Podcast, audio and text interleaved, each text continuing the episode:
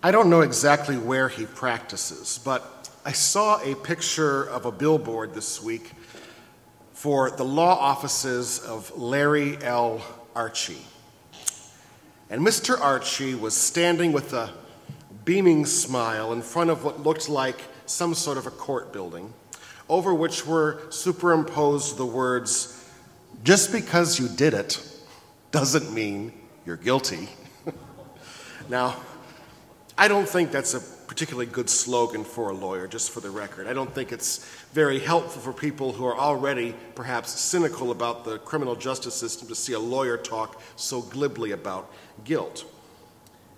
But at the same time, there is something true about that statement, at least in our Constitution. Every person accused of a crime, no matter who they are, has the right for someone to be on their side, to come to their defense, to argue their case on their behalf. And the name for such a person is an advocate. Your advocate, even if they are court appointed, stands with you, even when nobody else will. Your advocate comes to visit you when you are wrapped in fear, to listen to you and give you advice. And even if a jury of your peers finds you guilty, your advocate pleads for mercy. I can imagine that for some people who have lived a lifetime of rejection, the advocate may feel like the only friend they have in the world. The Greek word we translate as advocate in the Bible also has the added connotation of one who brings consolation, where we get the word counselor, a name that incidentally we give both to lawyers and to those people we entrust with our mental health, along with all of our most tender feelings and personal secrets. And this is the word that Jesus uses in our gospel today to describe the Holy Spirit, the one whom God will send to abide with us forever and to keep us united in the bonds of love. The advocate, he says, will teach you everything and remind you of all that I have said to you. I find this such a fascinating way to think about God.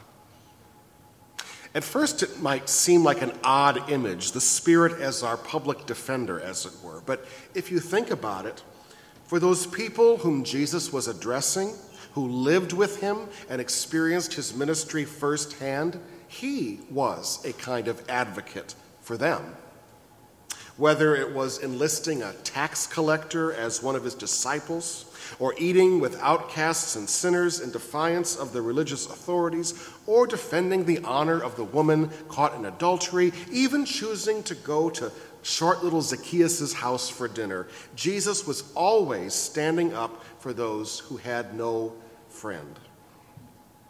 His community of followers were not the social elite they were a persecuted religious minority who were known for their simple communal way of living, at complete odds with the ways of the Roman Empire.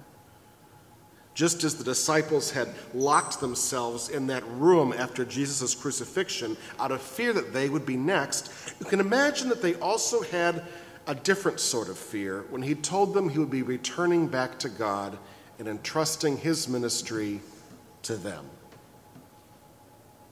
Who would protect them? Who would keep them together as one body? Who would give them the faith to push forward when it felt like the whole world was against them? This was far more than just the loss of a charismatic leader. These people's entire identity was in Jesus his radical acceptance, his love and forgiveness, his humble service, and his victory over death itself. You can understand how they didn't know how any of this was going to continue without Jesus in their midst. Perhaps there are even times when you feel this way, like you are a little too disconnected from Jesus and these stories, like his life and ministry are so far in the past that they don't feel real to you, or at least as real as you might like them to. Like Easter is something that happened to some other people many years ago and not something we experience today. Well, to those early disciples and to us, God sends the advocate. And this is the role of the advocate to abide with us, or to use Jesus' own beautiful words, to make a home with us. The Spirit makes Jesus present to us at all times and in all places. Sometimes those places are beautiful sanctuaries, but other times those places feel more like prison cells when we are on trial. They are the relentless accusations that come at us from the world, telling us that we will never measure up as a parent, as a spouse, as an achiever in the endless ladder to success. They say, when you have reached this goal, when you have acquired this new thing, then you will have made it, then you will be happy. What could it mean to have an advocate in times like that? Or maybe it's the voice of a real life bully, someone who gets inside your head and makes you wonder if what they are saying about you is really true. It's no secret that incidences of self harm among adolescents have skyrocketed in the last decade with bullying on social media. Unlike the playground of my youth, where at least your best friend or a teacher could come to your defense, when you're all alone in your bedroom with just your phone, it can feel like the whole universe is judging you. What would it mean to know you have an advocate in that moment? Or maybe we do stand convicted by our own words and actions, and the weight of that feels all consuming, both what others will think of us and what we think of ourselves. Perhaps it's even bad enough that the people who used to be in our corner abandon us for fear that our shame will rub off on them. Would you believe that the advocate stands with us then, too? Would you believe that we have one who pleads our case even when we did it and are guilty? Is that not the ultimate revelation of the cross, where God's mercy rains down on the just and the unjust alike, flowing through the earth like that crystal fountain from the throne of God? And that is the Spirit's other role, not only to be with us, but to be for us, just as Jesus is for us. This is the same Spirit that Paul says intercedes for us with sighs too deep for words and bears witness that we are children of God. It is not some neutral presence, as the word spiritual is sometimes used today. It is the presence of the risen Christ in our very bodies, raising us up with him and saying both to the world and to us, this one is one of mine. Whenever you hear that voice, that is the Spirit speaking. Certainly, it resounds in the words of Scripture and in the sacraments where Jesus visits us today, but sometimes it speaks through you.